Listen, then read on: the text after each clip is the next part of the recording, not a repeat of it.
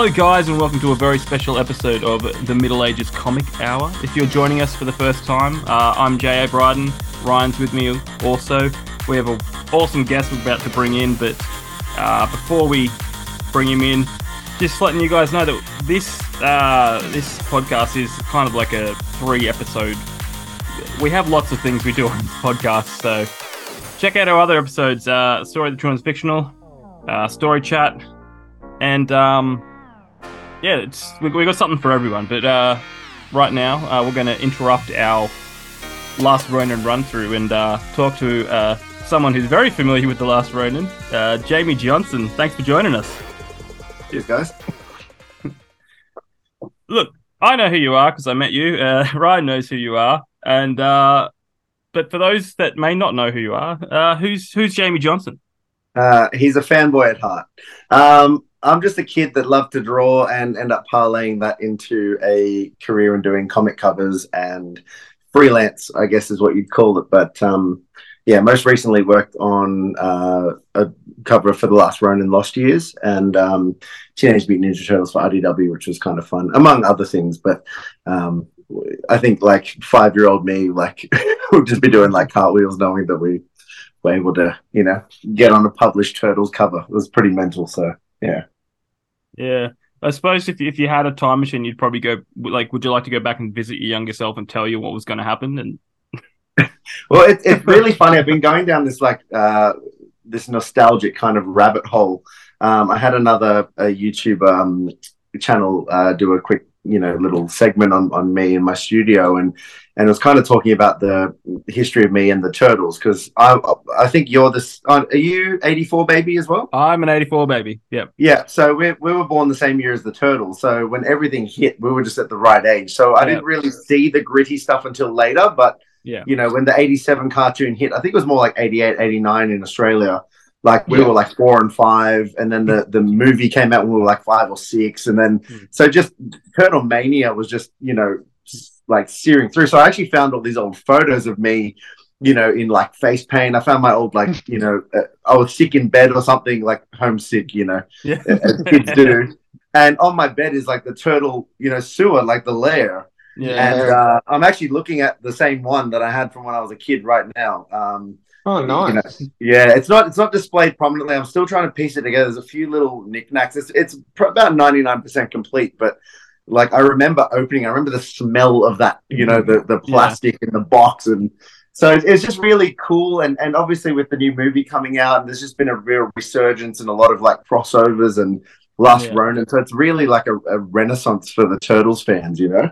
Yeah, hundred percent. Um, now, you and I have a lot in common. Uh, not just not just the same first name and and, and all that stuff and, and all that stuff, but like so when when the first movie came out, the like 1991, were you allowed to see it? Did your parents let you see it at the cinema? I went with my parents. Yeah. Awesome. yeah. My pa- So my, we, yeah. my parents wouldn't let like they're going. No, I, I've heard bad things. Or, you know, like I was, I was I had to wait for the DVD release release. So, So- the VHS, Yeah. don't you The- mean? Yes, the VHS. VHS, hundred VHS, and then um, I was allowed to see the second one at the cinema, and that was that was magic. That Well, that was definitely more geared towards kids anyway. Yeah. So my dad, my father actually passed away in '92, so he got to see the second movie, and that was like the last movie we saw together in the cinemas before he passed. So he was actually wearing a turtle shirt when he passed away. He was cremated Oh, wow. wearing it. So um, it's super dark, but if you think about it, at that age, you only remember, I'd say maybe like vividly from maybe age four and up. So I had about three really good years with my dad, and turtles was our thing. So Yeah. doing the being a guest at like the Supernova shows that Kevin Eastman was a guest at, uh, and being able to share that kind of you know with him, it kind of Mm. just hits a little different. You know, he he he definitely was. He seemed very touched by that aspect of it because I'm sure in in you know 40 years he's heard every story yeah, of every like the turtles is the reason I do karate and I love Yeah. pizza because of them and all that sort of stuff. But Mm. you know, it was the fact that I only had such a small amount of time with him, and what I remember he kind of gave to me. You know, it was kind of a gift, Yeah. and he we'd only met you know in like 2020 for the first time, so it was nice to be able to share that with him. yeah. It was it was is a super nice. Like I could tell a lot of people at at Supernova were getting annoyed about how long the line was taking, and I probably only got to see him because I had a cowabunga pass. Um, Yeah. but then you get there and you're just like, he is so genuine. He is so he wants to know everything about you, and um, he really takes your time with you, and that's that's that's why he's such a cool dude. I think. Well, I think that the reason it took so long, obviously the lines were what they were, but when you get there and you're like, oh, you know, if they were going, oh man, I've been waiting two hours in this line, but you get Yeah. there and he'll take that time with you. It's not like Yeah. next, you go to an American show and it's like sign three things, see you later. Whereas he'll like find that thing, you know what I mean? He'll connect with you on Yeah. something. I know with you, you were able to gift him your book. Yeah. And he wanted you to sign it, and and Yeah. the same with my sketchbook. Like I gave him Yeah. one of my turtle sketchbooks, just as like a thing, you know, I'm sure he gets a million of them. And he goes, Oh, can you sign that for me? I'm like, Sure. Like he goes, I still got your last one. I gave him one in 2020. And I was like, the fact he even remembers, you know, is just, uh, he, he should, by every right, he should have an ego the size of this planet, but he's the nicest, most down to earth guy. He created a cultural phenomenon with yeah, Laird, and he should be, you know, I've met some creators that have an ego that they don't have any right to, to have, you know? yeah, yeah, yeah. Yeah. Yeah.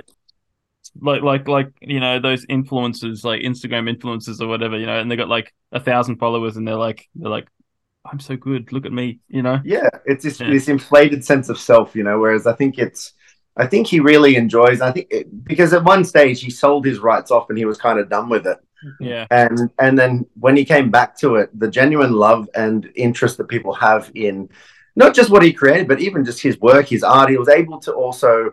Like we, for me, doing turtles was a fanboy thing for me. Hmm. For him, it was a love letter to things like Frank Miller and and you know like Jack Kirby and you know Daredevil, as you probably Mhm. know, was a big Mm. you know reason for the inception. You know, instead of uh, the hand, it's the foot. Instead of you know stick, it's splinter, etc. The ooze is the same ooze that blinded yeah, Matt Murdock. Mm. So the fact that he was able to do like I think 2020 was the first time he did it, like Daredevil covers and stuff for Marvel and X Men, and so it's really cool that he's able to still attain like that kind of you know fanboy that we're able to do as well. Because you Yeah. you think being at the top of the mountain, there's nothing else to achieve, you know? yeah.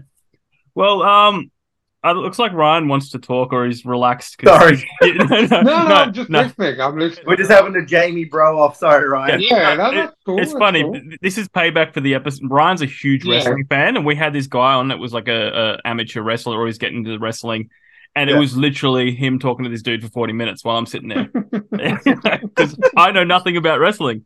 Um, no, but uh, look, before we dive into too much further, we, we we have this thing we like to do with all our guests. We have icebreaker questions. Now, Mhm. these are different than our other icebreaker questions. It's because look, we've got a comic book artist, we've got a t- fellow turtle fan. We figured we'd we'd have some questions catered to uh, specifically uh, for this. So, Ryan, have, have you have you decided which ones you want to do? Um, it was my first time reading the questions about five minutes ago. So, as usual, I do all my preparation on air. So, um, no, I'll take it. I'll start with number one. Um, so, uh, Jamie, Jamie, Jamie Johnson, not Jamie Bryan. Um, if you, if you could visit any comic book world, uh, which one would it be? Ah, okay. Uh, oh. See, if I was a kid, I would have said Gotham, but that's a terrible idea because it's so overrun with crime. I just Especially if you're a kid, yeah, much. you know, you probably get you probably get get put into like child labor or something. yeah, yeah, yeah. I probably like would be have to be saved by Batman. Um, look, I, I mean, Marvel is probably uh, you know, a, a pretty diverse. Uh, you know, one day it's X Men, and there's the Avengers, and and there's a whole plethora and a huge, you know, uh, mythos there. So, I'll I'll say I'll say the Marvel universe if that's not cheating. Um, I'd say Turtles, but that's just kind of New York. You know what I mean? yeah, um, so I can really hop on a plane and, and kind of be there. But um, Yeah, true. yeah. Excellent. awesome. Well, all right, I'll follow that question up with uh, what comic book would you like to see adapted to film? All right. So it's kind of a two way tie. One's a little bit older and one is newer. Uh, newer is very obviously The Last Ronin. Um, because I think cinematically it's got the kind of elements of like Dark Knight Returns meets Blade Runner. It's got those kind of vibes to it, um, which I think as, like you know aesthetically would work really well. Um, I think you'd have to get someone to really get the script right because you get someone like Mm. Zack Snyder who is amazing visually, but always seems to fall short on the story or the right. the script. You know, Batman vs Superman was like the biggest hype of my life, and then I walked out like, huh, hmm. Yeah. Yeah. But I mean, look, hey, don't get me wrong. I'm going to swivel you for a sec. Like, I love Batfleck. Don't get me wrong. I've got, I've got like a lot, lot size Batfleck up there. I think aesthetically, that would be the guy to do it. Um, but uh, look, I, I think Batman Hush would probably be my all-time favorite because if I swivel you Yeah. again, I've got uh, his original nice. art from from issue uh, 608 up there as well. So Jim Lee's a big reason that I um kind of got into comics. So I'd say Batman Hush is kind of uh, something I'd love to see done with reverence. They did an, an animated series, Yes, an they animated movie of it, and they just trashed it. They It's- changed they, it. they changed the whole thing. And look, they took out the main heart of it. The Yeah. whole the whole element of him and and um, Tommy Elliott. It's, it's kind Yeah. of this yin and yang, and and from childhood, and and they kind of really just bastardized that. So I'd love to see it. You know, like the way that Affleck's film was kind of shaping up when they were talking about it. He's an Academy Award winning filmmaker. Aesthetically, in Batman vs Superman, not the other movies, Mm. he I think his Bruce Wayne and his Batman in that is the intensity we needed for something like Hush. Um, Yeah. but yeah, I don't, I don't. I'm very sad to say I don't think we'll ever really get something like that. But but Hush should be something I'd love because it has just his whole like you know rogues gallery, uh, and it really can flex different muscles in, in that cinematically. So yeah, Well, I, th- I think that's probably why we wouldn't get any. You wouldn't get it. As, I mean, it's one of my favorite arcs. I, I I was really looking forward to the animated because DC very rarely drop the ball when it comes to the animated stuff, and they pretty much just changed the whole story. But Yeah. I, I would love to, love to, absolutely love to see it live action. But you're right; it's got pretty much everyone in it, all Yeah. of the rogues gallery, and I think that is probably what's holding it back because they're like, well, we're going to have to have Joker, we're going to have to have Riddler, we're going to have Killer Croc, they have to have Poison mm. Ivy. Like they're just too much. But if you think about it- filmmakers' mind, if you think about it, it's got like the the Matt Reeves um, Batman had the elements of it. Like there was it mm. had, it had like certain vibes of like Court of Owls with a bit of Hush. yes, And like it's the whole idea of Hush is he's the boogeyman in the shadows, and that's kind of mm. what we got with that Riddler. And um, I think if they were able to do that and split it into three films, do the first, Okay.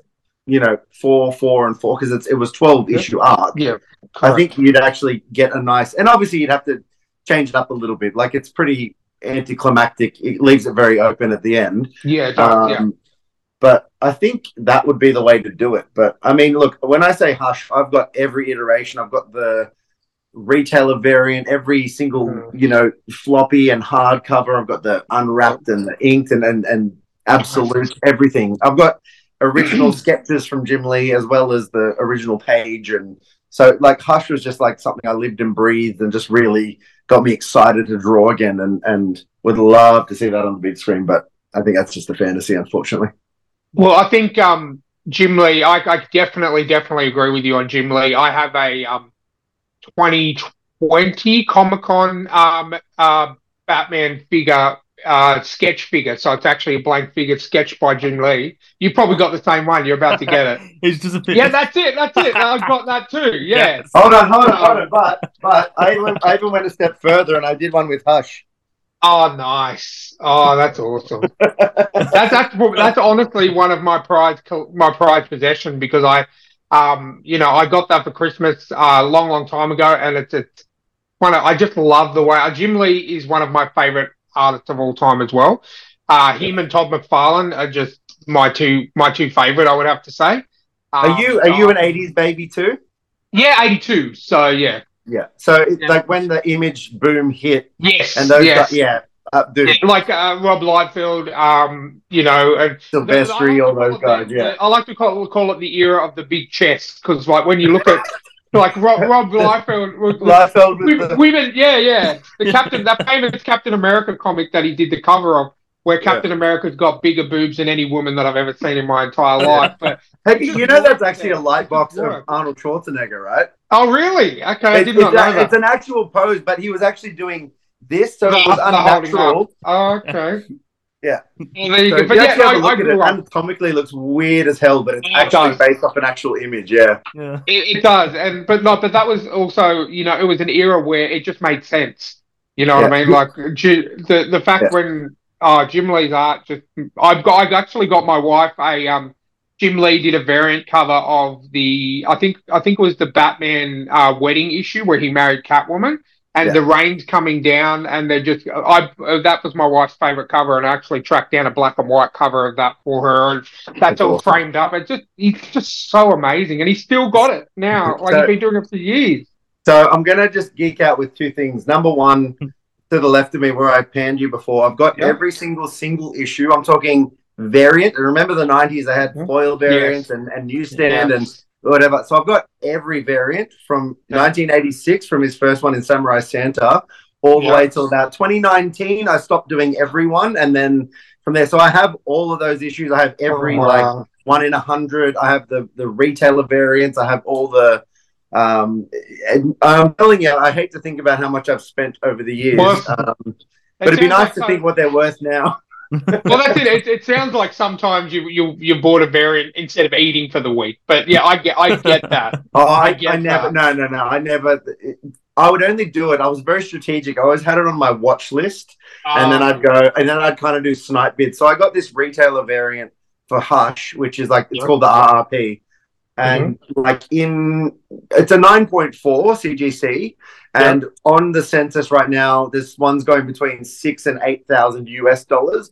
I paid at the time five hundred Australian dollars, and so it was just like a weird, lucky. They finished the auction when it was like daytime our time. It was obviously like three a.m. their time. Oh, okay, So it just was very fortuitous. And um, yeah, that was a good one. I'll tell you oh, on the flip side, that's where I got lucky. So that Batman um, variant you're talking about, the black and white with the Yeah. sketch on it, he did Yep. 50, he did 50 Batman, 50 Harley Quinn, and 50 Joker sketches, right? Out of and then they released them out into the wild. I was at that San Diego Comic Con. I had an original Batman in my hand Oh, and they were meant to be going for two hundred dollars, and retailers were getting greedy, and and it was going for five hundred at the time. I go, oh my god, rip off, and I gave it back to him. right now, right now they're going for about three thousand US dollars. Oh. yeah. Oh So wow. I'm, I'm never gonna have another one, but it, it- I had it in my hand, At and I know the it in your collector who has it too because I run a Jim Lee group on Facebook. It's very funny. Oh no. That's it. But look, at least it's, it's not like that was the one holy grail. You know what I mean? Like you've clearly got, even just from looking, from what you've shown us, you, that Mm. I would kill for any of those pieces. You know, Uh, it's absolutely amazing. Where where are you guys based? So uh, Jamie, you're Sydney. Sydney, aren't you? yeah, I'm Sydney too. I'm, You're Sydney. I'm, Where? Okay. I'm I'm technically Blue Mountains, but um, You're in the mountains, and where are you, Ryan? Uh, I'm in Western Sydney. Bro, come on over. I'm in Rouse Hill, man. Oh, you're just around the corner. Oh, there you Oh, go. Honest- definitely we'll take something offline, up. I'll, I'll have you around and I'll show you. I, literally, if you're a Jim Lee guy, I have so. We'll stop talking about Jim Lee because this is not a Jim Lee podcast. Um, but I will show you. And Jamie, anytime you want to come over, I'll show you all my Ninja Turtle stuff and the original Awesome. art and all that stuff too. So you guys are more than welcome. Nice. Oh, cheers. Oh, there you go. Yeah, well, that, you're literally probably about 15 minutes from where I am. I'm in Perfect. Blacktown. So there you go. Perfect, mate. Right, Right. down the road. Same, same council. Oh, yeah, exactly. Yeah, exactly. Nice. Oh, that's awesome. Yeah. Anyway, I'm sorry about that. I What- hijacked that. yeah, what- no, no, that's cool. This is this, this is what we do. Uh, we have like a, a 45 minute podcast plan that goes for two hours. That's fine. that's what we do. Yeah, I I'm just, I'm just going to add an S to the end of, of the podcast. Yeah, Yeah. exactly. Yes. Hours. part one Right. and C. Right. Um, well, you, you did mention before we were talking about you know at the moment how there's a lot of uh, Teenage Mutant Ninja Turtle crossovers out Mm. there. Um, what what who would obviously we had the Batman. There's a Stranger Things one at the moment. They've done a Yeah. a lot with the IDW characters, but who would you like to see as in the next crossover if you could pick anything? Okay, if I could pick anything, because they've done Ghostbusters, they've done Yeah. Batman, Yeah. they're Yeah. the things I kind of grew up on. The other thing I grew up on and kind of got me into drawing, and it probably would be super weird to cross over, but it's got the same vibe as Stranger Things. Do you guys remember Goosebumps? Oh yeah, Yeah. definitely. So I have every single Goosebumps book except oh one God. ever made. Oh, that's nice. that's the entire Goosebumps collection. Oh wow. So I would love to put them into some sort of Scooby Doo ish, you know, sort of yeah.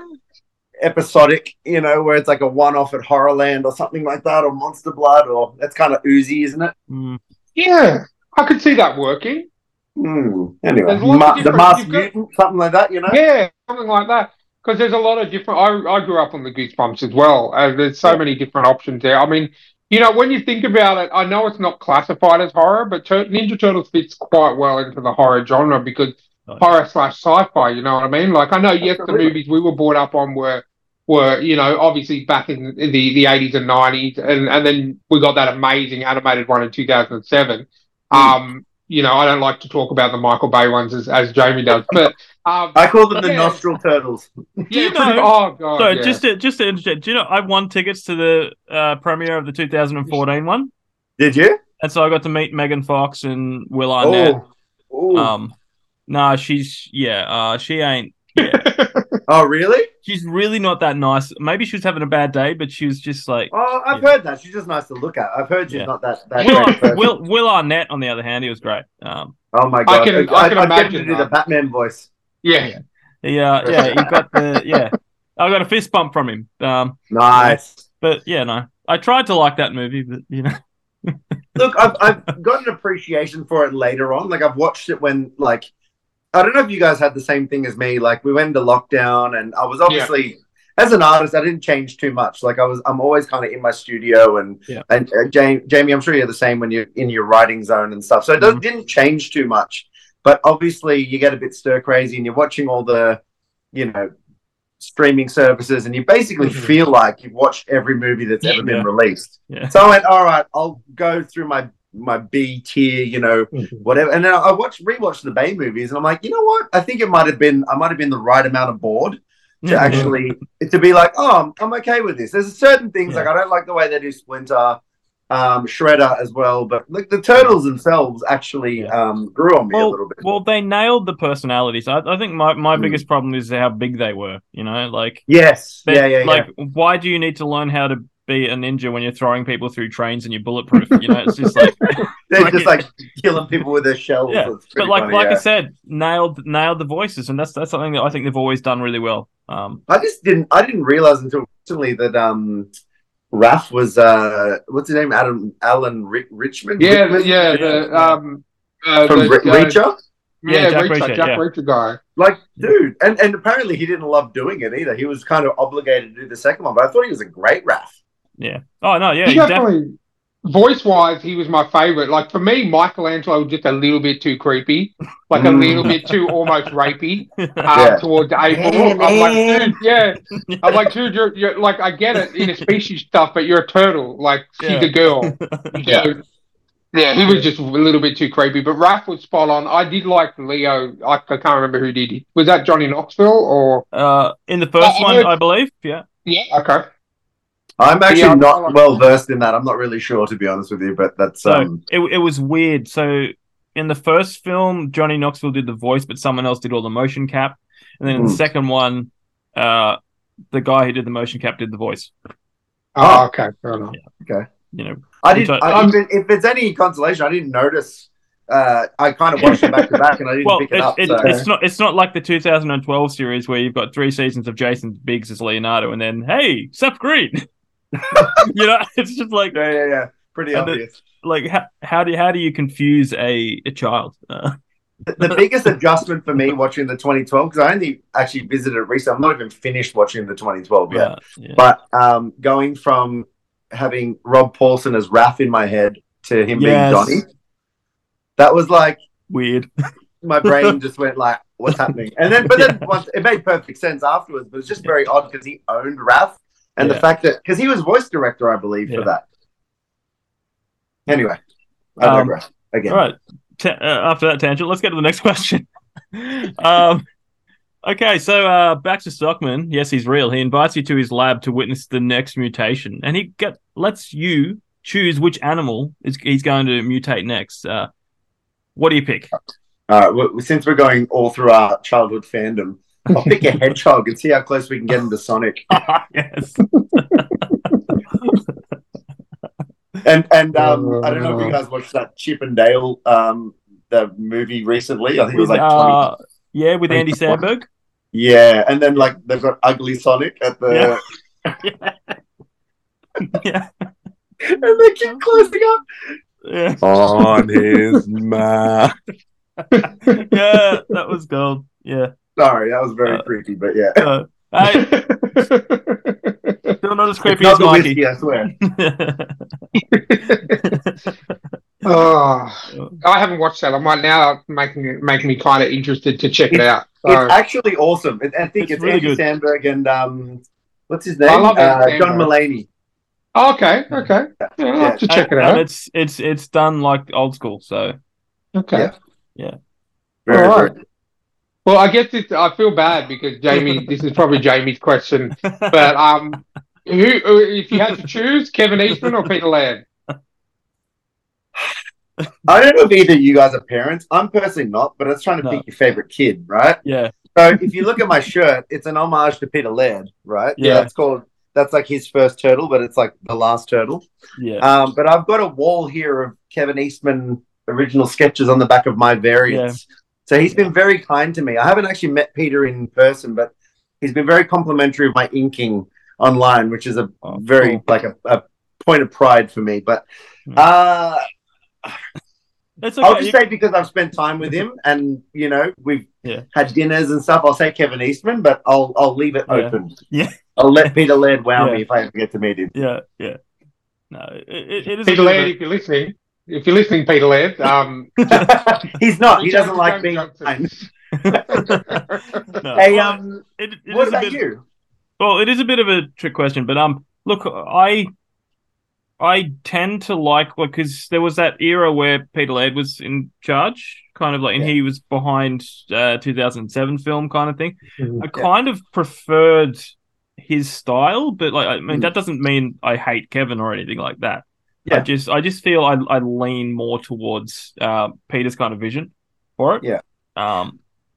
I think vision wise, like he was against doing like Venus and he was against Yeah. all these other things, which is what kind of caused the split. Yeah. Uh, to my understanding, I don't know the ins and outs, but Yeah. um, like I grew up on like my godfather owned a chain of comic stores when I was little. Um, you guys are from Western Sydney, Phantom Zone.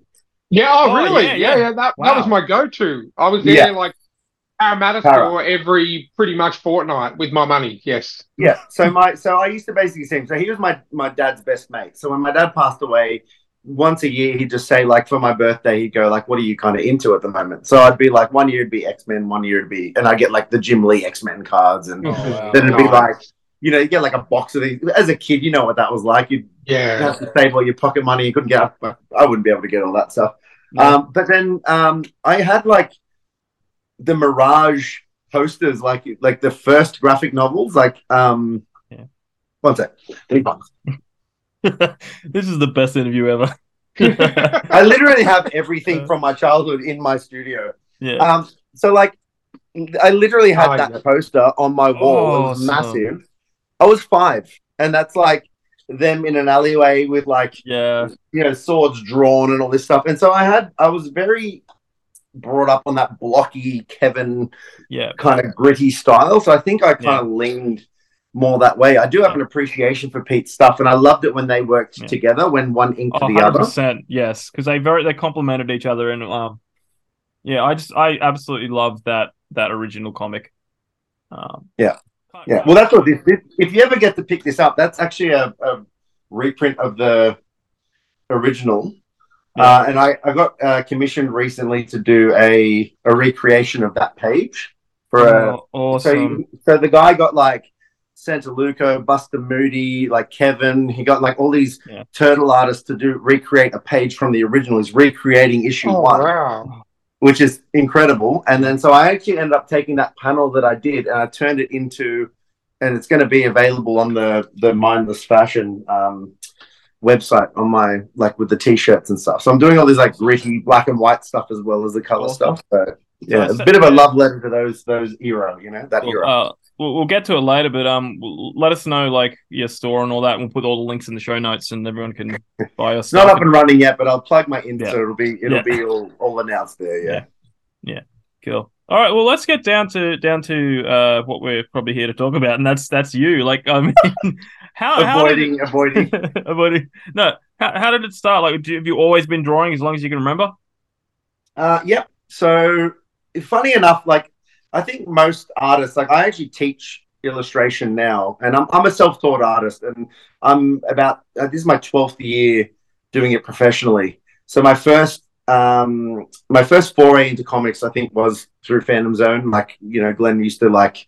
What are you into? He'd, he'd bring comics as well, so I'd really be reading the comics. My parents had, like, my dad had those little pocket graphic novels like the Spider-Man yep. and all that sort of stuff. So I was always it was always peripherally there. My mum was into like all the Archie comics and Richie Rich and hot stuff and all that sort of stuff. And she actually got me into the Ninja Turtles too, which is really a cool side note. But um, I always kind of drew and recreated and um, I'll plug the Insta later. I actually posted up uh, an image of a Raph from the movie that I drew when I was six versus a Raph that I drew when I was 36. And it, and it look, it, it's not much different. I guess I haven't improved that much, but um, or you were a prodigy. yeah, yeah. Well, you know, yeah, exactly. maybe halfway. I've never really improved. Yeah. Um, yeah, no, but I've always been drawing. I think it's a very solitary pursuit. Like I was very um guarded with it. I never really shared it with anyone. So even my godfather, who was uh, he was a phantom artist as well. Like he um he's a, he was the first published Australian story for the Phantom. Oh it wow! For, it was called the Search for Byron, um, and that was, I've got an original page for it here. I'm not going to grab it because I'm just going to grab stuff all night otherwise. But um, that that'll be part two. We'll just go. That'll be part two, just me show and tell, and then I have yeah. this one, and then there's this, and I have this. Yeah. Um, no, so then he didn't even know that I really drew. So I I'd always try and recreate stuff. So it all starts out with like peripherally the things that you like. So for me, it was like Jim Lee X Men. Later on, it was like the Goosebumps stuff. Obviously, Ninja Turtles, Batman, all those things that I kind of used to love and draw. And it, look, it wasn't like it was amazing, but I think at the young age, when kids were just drawing like little carrots for noses, I was drawing like nostrils and earlobes yeah. and just little details. Mm. And then it kind of built up from there. So when I eventually, I think it was like 2010 or 2011, I started just sort of, it was like Facebook was still very early in the piece. And I just went like, shared. I just uploaded. It wasn't even like scans. I just took photos of some art and put it up, and I was like, kind of, hey, this is some stuff I've drawn. Like, be be gentle. You know what I mean? Mm. Uh, and I actually got work out of it. People going, can you design wine labels and can you do like storyboarding? And the biggest secret about it, and people say fake it till you make it. When mm-hmm. you're starting out, just say yes and figure it out. You know what I mean? if you if you close off that opportunity, it may not come around again. So yeah. at the at the beginning, I was taking on some crazy jobs where I was doing like storyboarding for like pitch work for you know these huge production companies and like for ads, and it was like oh, for wow. for Jack Daniels and Energy Drink and like the Easter and all this sort of stuff. But it was like the turnaround was mental because they give it to you at like 5 p.m. on a Friday and they wow. need 64 frames by Monday morning. Oh, um, oh, wow. and so I'm just I'm talking like cramping and and yeah. maybe one bathroom break over the whole weekend, and I've maybe eaten you know the equivalent of one meal because I'm just smashing through this stuff and not realizing this is where you learn on the job, not realizing that then they need correction, so you have to be available to keep going. so so I, I, I very like I kind of found my groove. I went, I probably won't be doing that crazy. They paid really well, but the stress on the body yeah was just way too much so when i when i kind of set my goals because my godfather did the phantom comics and he got me into that when i was younger i just wanted to do one phantom cover that was just my yeah. only goal was to do one phantom cover um, and i met with he's now uh, passed on but his name was Jim Shepherd um, he was the uh, editor of um, or the publisher sorry for the phantom for Frew Mm-hmm. And he gave me a shot. Um, I, I, brought in some stuff to show him. I didn't really have a real portfolio. He could just see that I could draw, but um, it wasn't great. Like he basically was like, recreate this panel at this size and use a brush. And I've never done that before. So I didn't have any kind of creative freedom, but it was my name on a Phantom cover. And I was, yeah. I was very grateful for the opportunity. Um, and as far as I was concerned, it was terrible. So as far as I was concerned, it was a one and done thing. But um, then the American um, publication, Hermes Press, uh, were doing like a, a, series of variant covers using Aussie artists for their um, for their runs. So they were using like me and Glenn Lumsden and Glenn Ford and a couple of others. And uh, yeah, I was very fortunate to be counted in that. Um, and in a very full circle moment, that was my first international cover with my dad's best friend that he colored. So I did the inks, he colored it. Oh, nice. it, it came out on my dad's birthday, which is the day Oh. before mine. So it was a very nice full circle. You know, first time I got to work with him in that capacity. Um, he now runs um, Frew Publication, so he's a co-owner of Fruit. Um, Yeah. He and another uh gentleman took it over, and you know they've done taken some risks with some stuff, and they've created new stories. And I've got uh, good friends that still write. I don't really work on the Phantom anymore, but the um, I, I have friends that actively are, are doing stuff with it, which is really it's really good to see that because obviously it's a very old um, IP. It's actually out outdates Superman and Batman. He's the first Yeah. costume hero, um, and you need a younger audience. So it's nice to see they're really trying to attract that because otherwise their fan base would just die off, and that would be it. So Well, that's what I was. I was telling Jamie in our um, last episode of, of um, the the last Ronin review. The growing up around when we did, uh, I used to go to the local paper shop to get my comics. So you know they would have everything, obviously Phantom, but then they would have all the Marvel and DC. Nowadays, when you go to the paper shop, the only thing you see is Phantom. So you you think it's it's gone from an age where everyone buys all your Spider Man, your Batman, your Superman, and your Phantom from the paper shop to Phantom really being the, the last one standing in newsagents where you can physically go into a paper shop and buy a comic book. Mm. There's Yeah. always the monthly or however frequent issue of the Phantom there. So, twice, um, yeah. So it's, it's bi-monthly, yeah. yeah, So and it's, that- um, fortnightly, sorry. Yeah. it's So the, the interesting the interesting change is it's obviously um, the direct market changed to the fact where you go to comic shops now, where that that really Yeah. ramped up in the '90s, and then it kind of petered off, and then now each um, capital city has their kind of main comic shops, and then there's a few Yeah. little smaller tiered shops as well. But um, that's where you kind of have your standing orders and things like that. I think with the Phantom, it was always accessibility. Like it was always a cheaper one on the newsstand. So if you had a dollar fifty or three fifty or whatever it was, um, as opposed to the eight fifty or whatever it was to get a Marvel or a Mhm. DC. Um, it, it was in show bags. It was in the newspaper. So Yeah. like it was definitely available um, to everyone, and that's how a lot of the older generation were able to, and I think quite enjoyed it because it was black and white pulpy paper. It had that Yeah. old charm, but obviously that keeps the cost down. So Yeah. it makes it more affordable to the end consumer. So, what was your thoughts on the Billy Zane movie? Look, I'm very biased. It, look, you know, I, we're the same age, dude. Yeah. Came out at the right time. I loved Yeah. it. I- Oh, yeah. That's literally when I started. So about a year before that, Glenn came to me. Normally, he'll ask me, "What are you into? X Men, Batman, Yeah. blah blah blah." He didn't even ask me. He just brought a stack of Phantom comics, and I was just hooked. Yeah. So I was I was a big Batman guy, and I think like he's a you know obviously a super rich guy, peak physical perfection, no powers, fighting you know evil and blah blah blah. It's very parallel in that regard. So it was very easy for me to yeah. you know jump onto that that But- bandwagon. Um, I, I, I love that it's generational. It's like you always think it's they always think it's one dude has been forever. You know, yeah. Oh, Like- it's awesome. Yeah. that was yeah. I just And- I, Well, that's that's how Phantom is because it's literally passed on from father to son. It's been around Yeah. at least four generations now. Yeah. Where it's like my dad used to read this to me when I was a kid, and this guy's like eighty. Yeah. You know what I mean? Like it's it's Yeah. kind of nuts that um, my my partner she says it's really charming. Where I'll go to the the shows, and obviously Ninja Turtles is a big thing, but you'll always Yeah. have like older gentlemen coming with their Phantom comics to get signed, and she thinks there's something really charming about that. And it's it's Yeah. lovely. Like I always have a great connection with the fan base because they identify with that kind of heroic thing. So they're usually pretty nice people. um, I must say at Supernova when I stopped by your stand and I was just like I got to get something. Um, there was too many choices, you know, so I just kind of panicked and went that one. You went big, bro. I You- went you big. for the original. That that cover itself. So I've got I've got one behind me. It's hidden. If you can see where my thumb is. Yep. It's it, Kevin. I gave him a blank, Yeah. uh, and I just said, "Look, if you can do something, Ronin, uh, and you know, just let me know how much and blah blah blah." Like I didn't even care. He could just name his price, sort of thing. Yeah. Um, and he goes, "Well, let me go away and I'll work on it like overnight, and I'll bring it back to you tomorrow." I'm like, "Oh, that'd be great. Thank you so much." We're in Perth, so it's kind of ramping down. Yeah. And um, he went around. He did it like a full. He goes, "Do you want inked?" Or he goes, "Or do you want it in pencil and you can ink it?" And I'm like, "Oh my god! Like pencil would be amazing."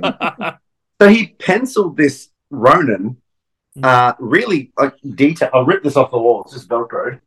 Give me a sec. I don't know if you'll be able to see this, but he's basically penciled Oh. this Last Ronin, and I basically, you know, went to pull out my wallet and you know say, you know, thank you so much, how much? And he's like, he goes, no, no, it's an art trade. I go, what do you mean? He goes, yeah, you gave me one of your sketchbooks. And I'm like, Oh, I go, yeah, like it's a printed sketchbook. Said, no, no, I, I love your work. He goes, that's that's What? consider it a trade. So what a dude. That's all you can I, say. I was Wow. literally ready to pull out like a thousand bucks. I didn't know how Yeah. much it was going to be, but like the creator of Turtles drew a full bodied, detailed Ronin Yeah. and goes, here you go. I'm like, yeah, no, Yeah. actually, actually, none of those. I didn't, I didn't pay for any of them. He wouldn't accept. Oh, wow. He's just, he's Yeah. just a, a stand up dude. Obviously, fellow creator, and I think he knows Yeah. kind of what it's like in the trenches. And, um, you know, I, I always give him stuff, but it's more of a thank you and. Yeah. um, it's never to get something in return, but he's just such a such a stand up dude, you know. That that's the pure definition of you know staying humble. You know what Oh. I mean? Like that's just 100%. amazing. For someone who like literally became a millionaire overnight in the in the Yeah. eighties and nineties, Mm. owned a Batmobile and a tank, and is still that down to earth. Yeah. I, don't, I didn't know that he owned a tank. Uh, yeah, there's they've um I think it might have been in the the Turtle Power documentary. They they kind Oh, of wow. touched on it, but they used to have airsoft battles, and he used to just get in his tank and basically just like oh, that's amazing. it's decommissioned, obviously. No, Yeah. no ammunition, but very cool. still. Oh man. Yeah. All right, ra- ra- random pop question. Um, Okay. Favorite turtle series? Oh my god. Series? Series. We're talking 80s, 2003. I actually I actually can pretty much recite the 80s one like back to front. And it's just it's just the nostalgic. It reminds me of my was still alive. It reminds me of, you know, getting those toys and Yeah. just being so immersed. Kind of started me on my drawing journey, I guess. Yeah. I, the amount of times I drew, they're so easy to draw those turtles, so that kind Yeah, of really same. got me got me started. So I'd, I'd definitely say that the 87. I do love so many of the other iterations, but yeah. we don't have any of that without the 87. Oh, you yeah. 100%. Um, yeah, I, I just love how much they like pumped out that series to the point where there was like mistakes and like subtle Oh. mistakes and and my favorite one is where obviously they couldn't get the guy to do Raphael's voice, so they got someone else to fill in, and he sounded nothing like like Raphael or they, at they get the wrong turtle reading the wrong thing, Yeah. or at the beginning where the dun, dun, dun, dun, dun, dun, and it was like meant to be Raph, uh, meant to be like Leo with the with the the katanas, it was like Yeah. Mikey's bandana, or yeah. like that just mess up just little things like Yeah. that. I'm like, oh. yeah. Well, when you're pumping it out that quickly, you bound it, you know. I found out recently that it was actually because I just came back from Ireland. It was actually animated in Dublin. Wow. Oh really? Yeah, I thought it was like a Japanese thing or Canadian thing or whatever, but apparently in Ireland. And they, there's one uh, episode where they go to Ireland and, and they had to, like, Ireland, if you've been to Dublin, it's very flat. Like, there's nothing there, but they had to give them skyscrapers and stuff just to make it interesting. Yeah. Oh wow! It's not like when you talk about Ireland, you don't you don't think animation capital. You know, what I mean? so I can I can get wow, that's amazing. Oh, there you go. Must have been some sort of tax haven thing. I don't Yeah. know what, what happened, but they, they- they the 90s, the Wild West of animation. they probably they probably promised something like you know like impossible, and they got all these people just drawing like crazy. Now it, it's funny because I, I see um so I did see a Canadian guy recently go, oh mate, my uncle was a you know animator on the series and he drew me this, and I'm thinking, was he in Ireland or maybe they did some of it? I don't know if they farmed some of it out or if they did the backgrounds there or they did what you know. I just don't know what Yeah. the what the extent of it was, but um I did a so I was a guest at Dublin Comic Con earlier in March. That was my first international show, and one of the guys um, runs a thing called Pulse College, and it's also he also run um, a publishing company called Lightning Strike, which is um, where I did my first Irish Phantom cover. And so he was like, they do animation, and so that's like he's really just a, an animation nerd. Like he'll just in a really good way. Like he knows all the history of it, and Yeah. I literally like my head almost fell off when he told me that. I'm like, I thought he was ha- Irish people are very jovial, and you never know when they're pulling your leg. Yeah. so I thought, I'm like, okay, sure, it was animated in Dublin. He said, no, no, it was. I'm like, oh, okay. Like when he's when he's serious, I'm like, ah. Fair enough. That's awesome. Uh, well, tell us about how you landed this. This you did um the 100th uh, issue of IDW. You got to do a variant on that, did, didn't you? Like, uh, Yeah. did they approach you, or like how'd that happen? How how much time have we got? Because I've got there's a there's a abridged version, and then there's like it, it- there's a tail end story, and there's it leads into how I actually got it. Have we got have we got like a ten minute block? Uh, yeah, well, in uh, I think we're about to hit the hour mark in ten minutes. Um, Okay. but but I'll, no, I'll keep look- it as short as I can. Long story short, but doubling back to where we were, 2013, I had my, uh, I was at San Diego Comic Con. I was going for um, the Phantom Zone because I was doing Free Comic Book Day, and part of the deal was if I could get over to San Diego, they'll sort out my tickets. So the only catch was I had to go to the retailer lunch, which is like where they kind of announce a slate for the next six months, six to Oh, 12 yeah. months. Every- So every every company from Viz Media to Marvel, DC, IDW will just, and this is purely for retailers to let them know this is what's happening in the next 12 months for them to prepare and know what they're going to order and blah, blah, blah. So I, all I had to do was collect the things, the material that they were giving out, uh, which included very rare Jim Lee variants, which I was able to keep, which was awesome. um, and uh, yeah, and so I was sitting at the back, literally against the back wall, sitting down on the floor, and I was sketching out a, a Rocketeer commission. Um, and I saw that IDW were preparing their slideshow, and I knew that Rocketeer was their their IP at the Yeah. time. I think it still Yeah. is. And so I'm like, going, okay, I might be a little, you know, sneaky here and just make sure they can see what I'm doing and blah blah blah. They didn't, they didn't give a crap. Like yeah, they were they were busy doing their PowerPoint presentation. So I thought, okay, whatever, it's not going to happen. On my other shoulder, I get a tap, and it's this dude who I swear to God sounds like, you know, that old cowboy guy with the the mustache who always plays Um, old. oh, what's his name? Sam. Sam? Sam something. Sam something. Yeah. I can't. Yeah. He goes, "Oh know hey who you're there, uh, what you Yeah. got going on there?" You know, like it was like real gruff, and he sounded like a cowboy, and I'm like, "Oh, this guy's cool." You- He you goes, uh, you know, are you doing any work with us at the moment? I saw he had IDW on his lanyard. I said, oh, no, I'm just, this is just a commission. And he goes, um, he goes, oh, well, uh, here's my card. Come down and see us at the booth and then we'll have a chat. And I looked at it. It was like Dirk Wood, uh, vice president of marketing for IDW. And I'm like, he sounds like a porn star, first of all. and he sounds, and he actually sounds like a cowboy. Um, but he, cool. he, he approached you like a someone looking for a porn star. Pretty much like, hey there, boy. um, so that look, it was cool, but I'll be honest with you, it went nowhere. They put me in touch with this uh, junior editor, Michael. Um, Mhm. They said, email me when you get back to Sydney. We'll talk. Blah blah blah. He forwarded the Rocketeer thing I did, and it kind of went nowhere because they weren't really. I, I didn't know how it worked, and they weren't actively really producing that. They were doing a lot of the artist editions and the, the things that were already in the can. Uh, so it kind of just died. So I, I thought, okay, well, I, I had the chance. It's nice that they noticed, and at least I'm on the right track. Um, I'll just keep my head down, keep doing the Phantom stuff, and and whatever. And so, I think it was two years later, I was back at San Diego, and same thing. I had my portfolio, and I can't remember where I was, and I literally got another tap on the shoulder, and it was like an IDW, and I'm like, these guys clearly see something, but it's just I don't understand how this isn't working or whatever. Uh, long story short, it didn't go anywhere. They said your stuff's good. It's just not what we're looking for at the moment. They were doing a lot of the cartoony stuff. It was the 2012 animated series. It- my stuff's really gritty. It didn't really mesh. Yeah. And so they're like, you know, keep trying or feel free to keep sending us stuff. And I'm like, okay, whatever. I thought, you know, they're fobbing me off and like I just kind of left it.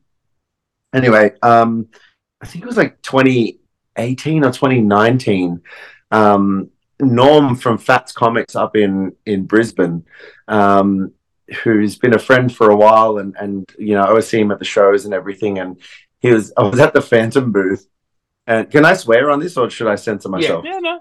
Yeah, he looked, it. and he means this in the nicest way possible. But he looked at my stuff and he's like, and I had all the Ninja Turtles and Batman and all the gritty stuff. He goes, "What the fuck are you wasting your time with Phantom for? You should be doing Ninja Turtles." I go, "Well, do you want to?" I go, "Well, do you want to do one?" He goes, "Fuck yeah!" I go, "I've got a contact at IDW. Do you want me to see?" He goes, "Yeah, dude." Like so, I literally got in contact with the person I, you know, that Dirk guy, um, and it was like he goes, yeah, cool. Um, email this guy Patrick at IDW. I'm like, awesome, can't wait. Blah blah blah blah. Blah. Hey, dude, thanks so much. Here's here's the criteria and whatever you have to do, and you know, um, just do the breakdown and email it back to us by the fifth of August or whatever it was. Right? I'm like, thought, oh my god. This is it. Let's do this. So I, I did a, a, you know, the breakdown, did the digital layouts, and I had it all ready to kind of go and then uh, I emailed it back to Patrick on the Monday. It was due on the Tuesday, and I get a, a form letter back going, Patrick no longer works at IDW, and I'm like, oh. they're like, they're like, we'll forward you on to his replacement, and it was Dirk. So Dirk's like, oh, dude, I'm so sorry, blah blah blah. No worries, I'll pass you on to Bobby, who was the editor at the time it finally got over the line. It was a lot of frustrating stuff. I did a lot of the legwork right up until it came time to sign on the dotted line, where Norm took over that and the money stuff and everything. And um, I feel very fortunate. I'm, i owe a lot to him. Um, you know, I'll, I'll, show you. I've got a. This is a, a, a facsimile. This is a, a copy, a high res copy for my own uh, display purposes. But I had oh, Kevin's. Yes. Um, so the the original is actually um, there's two versions of it. The the Copic version is in the states uh, with a big collector over there, and then um, this version is with a collector in South Australia. But this is just a, and on the back of it, I've written facsimile. Like I don't want there to be any confusion. This is not real. This is a copy of the yeah. but that's a high res scan of my art of the of the cover. Oh, um, because there was look, they were hard to sell. Like I'll always sell my art, but um, my first published Ninja Turtles, but you know, for the price it was fetching, and you know, it went towards a you know ring and a me proposing to my partner and things like that. So it's it's you know, I, I put it to good use. It was um, yeah, I'm glad they went to good hands. Put it that way. But then you've also got that up your sleeve to your partner too. So did she ever give you any rubbish? You go, you do realise we're together because of Ninja Turtles. Yeah, well, they paid for that ring we, on your finger dude. I mean, look, I'm, I'm she's a, the coolest chick in the world. She's, uh, you know, she collected long before I, I did. She collects mm. cooler stuff than I do. She likes all that burlesque, very risque sort of mm-hmm. stuff. Mm-hmm. And, um, you know, I, I, I literally teach young girls. I don't really draw that sort of stuff. And uh, as much as it's fun to do, I, I, try and set a good example with that stuff. So we definitely collect different things, but she's a big supporter and she does like the Ninja Turtles to a, a certain extent, and she'll um yeah she'll support my work a lot, which is um I couldn't ask for any more than that, you know. Did you did you meet at a convention or something? Like how'd you guys meet? No, we like we always knew each other through the through the um like Facebook communities and stuff like that. Cool. And then just yeah, like over time, like I like she was engaged before, I was engaged before. Oh wow! Like our, our timings never never lined up or whatever, and then like kind of in the thick of COVID, kind of ran into her. Like she came to a show, and then yeah, it's just a it was just very fortuitous. Um, you know, she came out of a long term relationship, and I, I, was very respectful of that, and I didn't want to, you know, overstep a mark. But we ended up getting a drink on um, uh, St Patrick's Day, which ended up being our, our, anniversary. That's kind of our unofficial. That's when we got engaged. Was wow. The following, yeah, the following. Um, I'm thinking we've been together two years. I'm like, yeah. Well, I'm sensing um, the theme here. You, you, can thank the Turtles. You can thank the Irish. They're both green. Mm-hmm. So um... yeah. I did the coolest thing. I did um, a, a exclusive print for Dublin Comic Con, and it was like the Turtles in front of like Temple Bar and stuff. And it was a, it was oh, just awesome. a cool thing. And yeah, I was very I was a smart ass when I sent it over to them because I, I photoshopped little little leprechaun hats on them as a joke. I go, no yes. No. uh, I'm commissioning. I'm commissioning that right now. I want to see turtles versus leprechauns. I think they might have done that in one of the episodes in the '87. Actually, oh, probably they probably ran out of ideas. yeah, I think it was just one of their disguises, like a Halloween thing. Yeah, yeah. Anyway, that's awesome. that's awesome. Do you have any questions, Ryan? Because I can keep going on and on and on. No, no, no. I, t- I was going to say, um, aside from Jim Lee, obviously, who we we you and I share a massive fandom of. Um, mm. Who I've got a two part question for you. Who is probably you know your your your favorite artist aside from Jim Lee currently? And second question is if you ever got to uh, to do like to, to work with a particular comic book writer, who would you like to work with? Um, look, at the moment, I, it's varied. So, writer wise, um, having done the conventions and being a, a fellow whiskey fan, Tom Taylor uh, Yeah, is, is, is always at the top of the list. Um, and he worked recently with Jon Sommariva on Neverlanders, and they just won um, Young Adult um, Book of the Year, which is huge Oh, because wow. the first time a graphic novel has ever won that title. So you remember the Yeah. little, those little golden stamps that used to be on the book clubs and stuff like that? So they won that. Like that literally just got announced today. So I'm super proud to know them and um John John's been a big, you know, kind of uh mentor and stuff. Like I've been doing the shows with him quite a lot. And I, I seem to be sitting next to him quite a bit. It might just be a turtle adjacent thing, but um got to know him a lot more and um you know he so John locally John is is I'd say one of them. Um Yeah. uh, who's doing well at the moment? So there's different things. It's not necessarily um, uh, informing my art, but if seeing people Mhm. like Jorge Jimenez and Dan Mora, there's people that kind of injecting that kind of manga esque kind of energy into it. Um, Greg Capullo.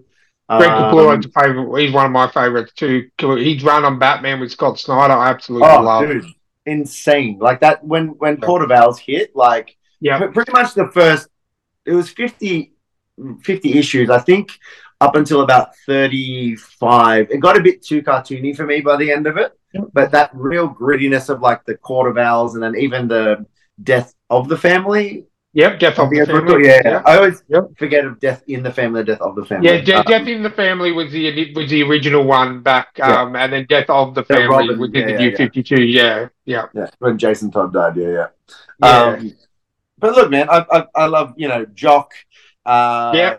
You know uh, Alex Ross, uh, Dustin Nguyen. Like, uh, honestly, my list is just it, it's Instagram makes it like a daily. Yeah. You know, Pinterest board because you're just going and, and seeing some of the things that are coming out, and you're just going like, "What the hell, dude?" I was very fortunate to um to table next to Phil Noto when he was out oh, nice, nice. and we actually did an art trade. Uh, and same thing. I'm like, I, I commissioned him to do a. Har- My partner loves Harley Quinn. Yeah, Um, she's a she's a psychologist, and obviously Harley's a psychiatrist. nice. and um, so I, I commissioned him to do a, a Harley, which he did this beautiful Harley, and he wouldn't take payment for it. I did a Ninja Turtle demo on stage, and um, he goes, "Did you want to do a trade? I really like that Leonardo." And I'm like, "Oh my god, yeah, holy shit!" Nice.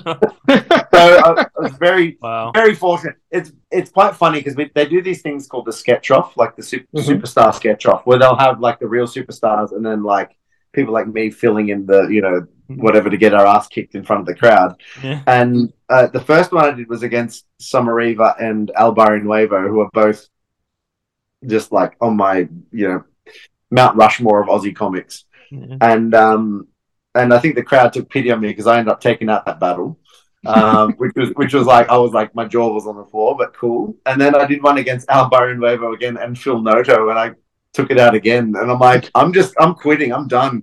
The luck, I I think the, the luck of the Irish is rubbing off on me. oh Um, wow.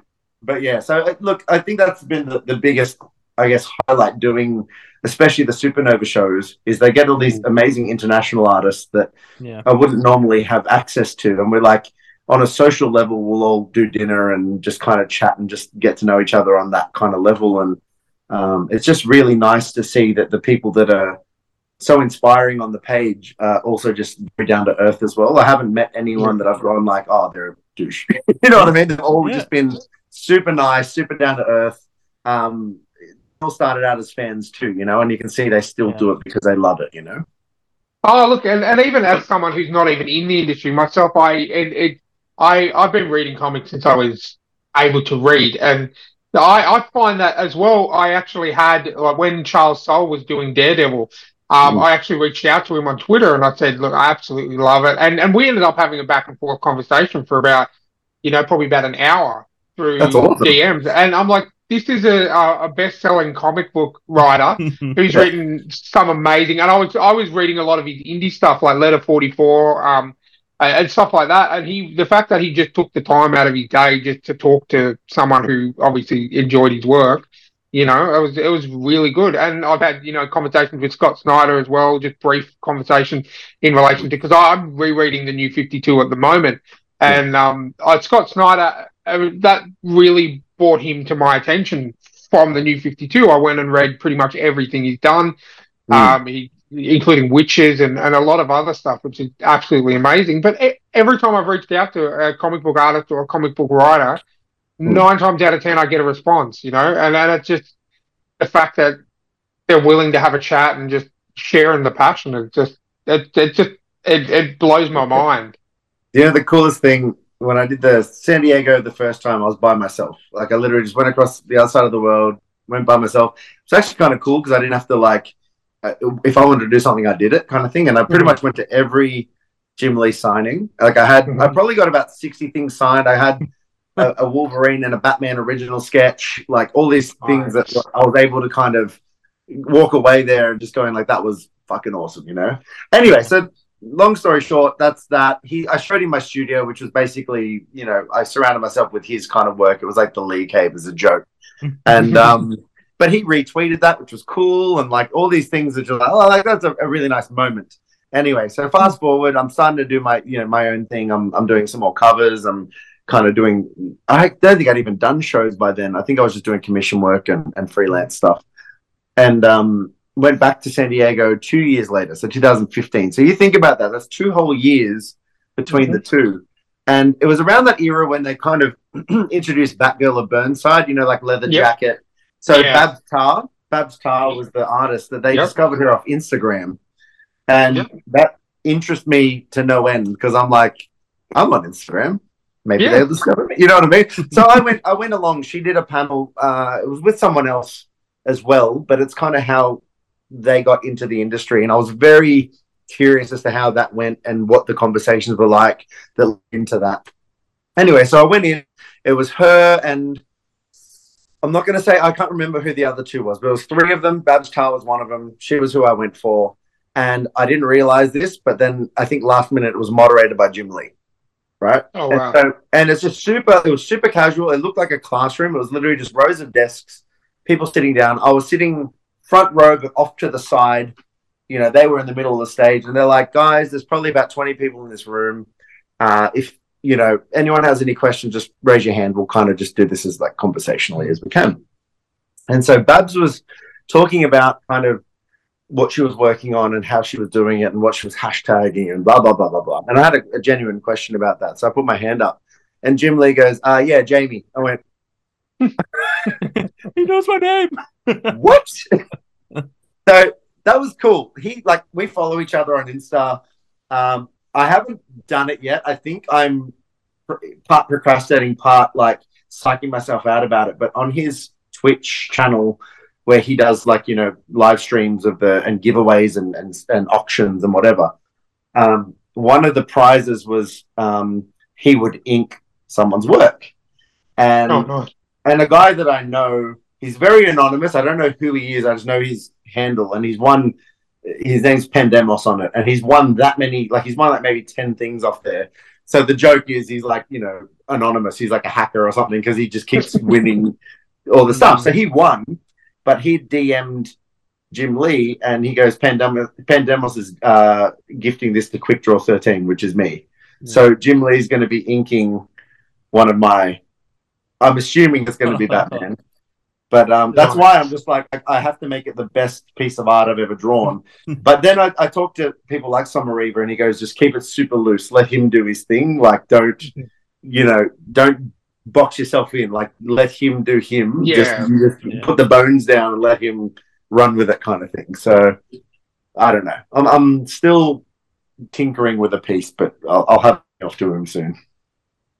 Wow, that, that that's going to be the centerpiece of the of the collection. I think that would be an honor just to have. I, I would. That would be just. That would. Be Oh, dude, that's the cherry on top. I can retire. I'm done. Like that's what else? What else do I need? Jim Lee inking me. Look, I've had Alex Sinclair color my stuff before. I actually was uh, the reason they came out to Australia. They reached out to me and they're going because we we'd had a bit of correspondence. Um, I did a Joker piece with Chris Daughtry, who's a buddy, and Chris is mates with Alex Sinclair. So Alex colored it for us. So that was like the kind of entryway, and then Alex had colored maybe, I think he's colored about maybe five or six of my pieces already, um, prints and, and charity pieces and whatnot. And so he reached out to me going, "Hey, what's your email?"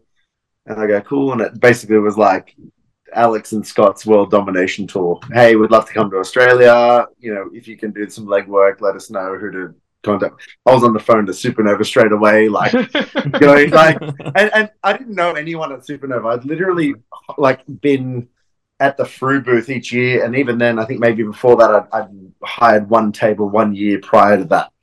And then, so I didn't know who to contact. So I just I knew someone peripherally there, and then, then oh, this is his number, like the director's number. So I got his the director's mobile number. I said, I was really coy about it because I didn't want to like put all my cards on the table. I said, hey, like I've got like top tier DC artists that want to come out. Like, are you interested? But like, who are we talking here? And I'm like, Scott Williams and Alex Sinclair. And he's like, very interested. um, tried to get Jim Lee out, but Jim Lee I mean, we're going to have to do a GoFundMe to get him out here. I think he's got a first class all the way, wife and kids. Like it's it's yeah. a lot. So it's it's definitely um, you know, unofficially, uh, you know, very hard to get him out here. But um, when I met him in 2013, he's like, "Yeah, I'll be coming out next year," and that's 10 years ago. So yeah.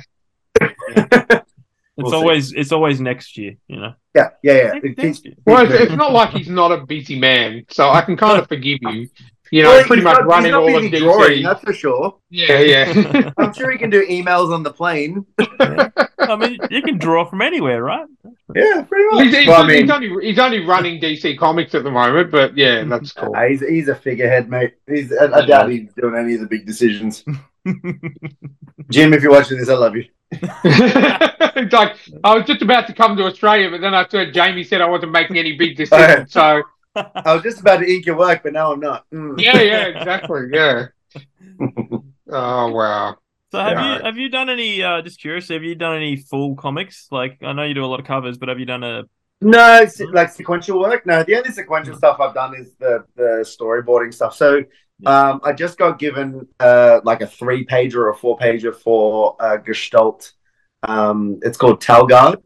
Um, mm-hmm. My mate Gary writes that, and he wrote this little because it's just like an anthology, and it's like the who's who of like kind of Aussie comics, and you know, it's oh, very wow. very kind of him to include me in that, and kind of making my um, sequential debut on that. Um, so I'll be I'll be kind of working on that when my computer uh, arrives, uh, hopefully this week. Um, but yeah, no, I haven't. I've I've, I've thought about it. I'm, the weird thing is, right? I think Jim's much the same, where it's like, give me something that exists, and I'll draw the shit out of it. You know what I mean? But yeah. coming up with something raw, I know that he came up with Wildcats with Brandon Choi, and and that spanned its own thing. But I see him as a writer per se. I find it very hard. The inception of an idea is very hard, and it's very hard to do anything original.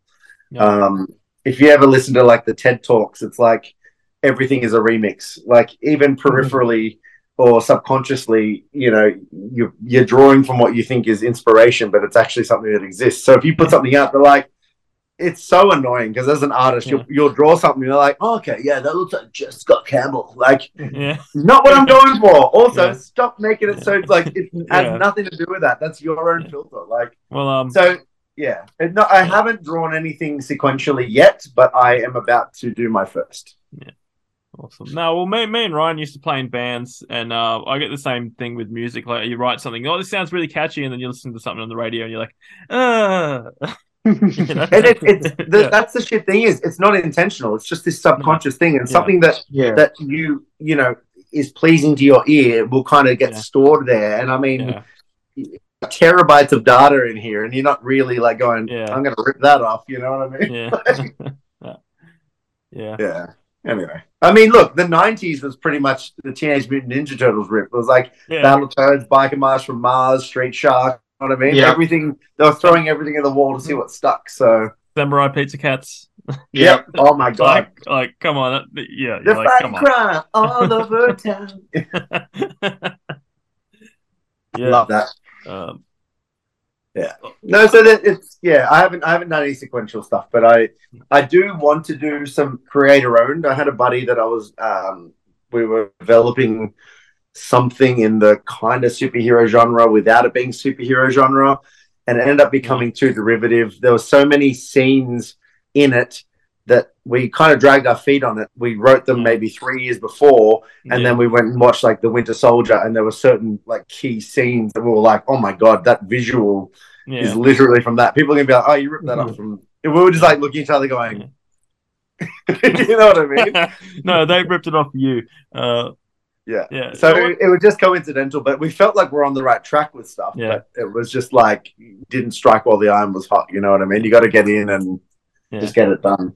Well, Oh, uh, if, definitely. if you're if you're ever interested in in bringing my childhood to life, when I was seven, yeah, I, I grew grew up in this town called Bowen Mountain. There's population fifteen hundred people. Yeah. and I made this character called Bowen Mountain Birdman. Um, I've, We'll. I've, I've still got I've We'll still talk. got the drawing, it, is- and it Yeah. was so funny because because you know there's like no crime in my town at all. like, like, uh, I think at the time, um, in my street, uh, there was a drug dealer two doors up, and it was only pot. You know, it wasn't like anything hardcore. You know, like that that was the only crime, and they were like, I used to hang out with the, those the kids of the dealers, and you Yeah. know, they're like, yeah, let's be heroes and stop crime, and I'm going, oh, that's ironic. it's them. yeah. Be like, own- Yeah. pick up that rubbish. yeah, well, that's yeah, that, that's the kind of idea that yeah, that I had. Like, you get this high, you know, this superhero, like this, like top, almost like Hot Fuzz. Do you ever see Hot Fuzz? Yeah, love it. yeah, like like the super cop that goes to a small town and just finds this, you know. yeah, this crazy like underground cult. Yeah, yeah. yeah, yeah. By the power of Grayskull. yeah, that's right. Uh, there's something I've been uh, meaning to ask you about. Uh, what's what's your thoughts on this you know, this whole AI art stuff? I mean, look, I I you know I I'm not a fan. Like, you know, Look, look. At the end of the day, it, it exists. It's not something that we're gonna really be done with anytime soon, but it's definitely something that's um, threatening uh, not just one industry, but like any kind of creative industry. And yeah, it's kind of been, you know, building on, on the backs of these creators, and then yeah, you know, recently, like um, Secret Wars, or was it Secret, uh, Secret Invasion? Sorry. Um, Yeah. They use they use like AI to animate the um, you know, the the credits, opening credits, and there was just a huge uproar about it, going like, Yeah. you have eighty plus years of, of you know history, and you basically these artists, and you're just using an algorithm, so you don't have to pay anyone to do it. You know, it's, it's kind of it's pretty pretty shit if you ask me. But um, Yeah. you know, being able to type in you know a creative you know whatever the description is not doesn't really make you an artist and uh, it's kind it's kind of insulting to to yeah, to really see that people you know claim that they're artists when they really just Yeah. type words into an algorithm and or into a program and Yeah. churn out something that you know is using uh, an Yeah. amalgam of different artists work to Yeah. create this thing so yeah. yeah Well, I'm a part of a few, you know, author groups on Facebook and all, all that because, you know, I try to write sometimes. I've got one one book, but um, someone popped up. There's a lot of scammers in there, like, oh, I'll promote your book and I'll do, and you know, everyone just goes scam, scam, scam. But like, Yeah. someone, someone's popped in and she's like, oh, I'm an artist. Look at my art, and she's trying to charge full price or whatever. And it's you just look at it and you go, that's AI. Like you can just tell. be like how many fingers has it got be like look at my art look at that Yeah, yeah, you know, and she's trying to pay like artist rates, and you're just like, you know, you're like, no, just no, look at the end of the day it's you can see why people fall into that trap when there's Yeah. it, look at the end of the day it looks good for a reason it's because it can't create it from scratch it takes imagery that exists it takes styles that exist that ta- have taken decades to cultivate and and Yeah. for people to make their own and Yeah. for someone to take that and just you know take a hodgepodge of this and some alex ross here and some Artgerm there and whatever and, and put it in a blender and come out and go like look what i created you didn't create that it was definitely ripped off you know many people's backs and they're not Yeah. seeing a dime from it so yeah, No. you know i think people are wise to it and i think you'll see the more people post that stuff there's still a lot of backlash on it. Yeah. So as long as that kind of keeps up, I think it'll keep it at bay. And there'll still be people that want to create that that stuff, but you've got things like um, well, I mean, the strikes that are happening, number one, but number Yeah. two, like um, you know, the conventions will say like no AI artists, and um, you know, like even on Amazon, there's been um, AI like fake authors where it's just been put Yeah. through chat gpt and they just Yeah. put it under a pseudonym or or Yeah.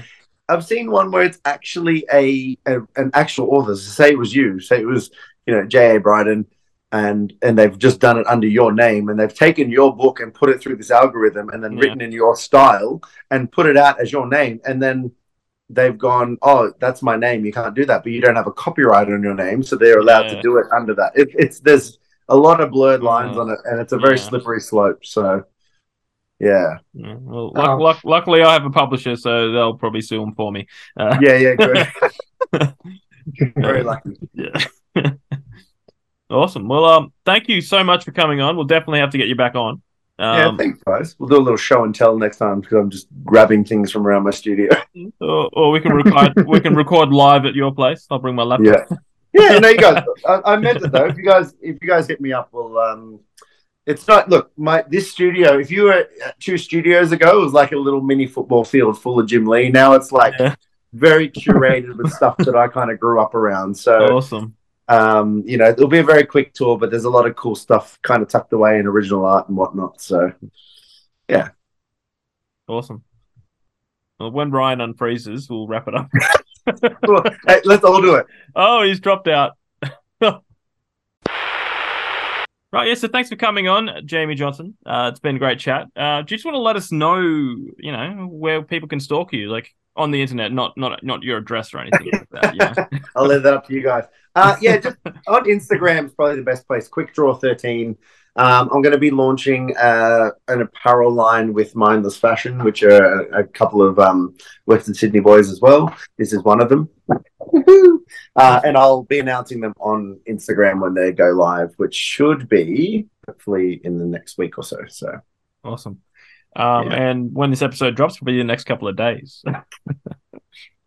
we're, exactly. We're in the future or the or the past. How, how's it how's it work?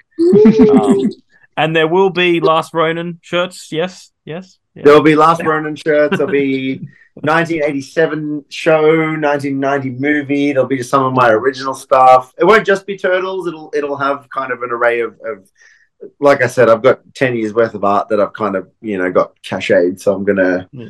Gonna be strategic about what I drop and when. But right now, it'll be pretty turtle heavy, and then I'll sort of um, Awesome. add some more to the fray. So yeah. Awesome. Awesome.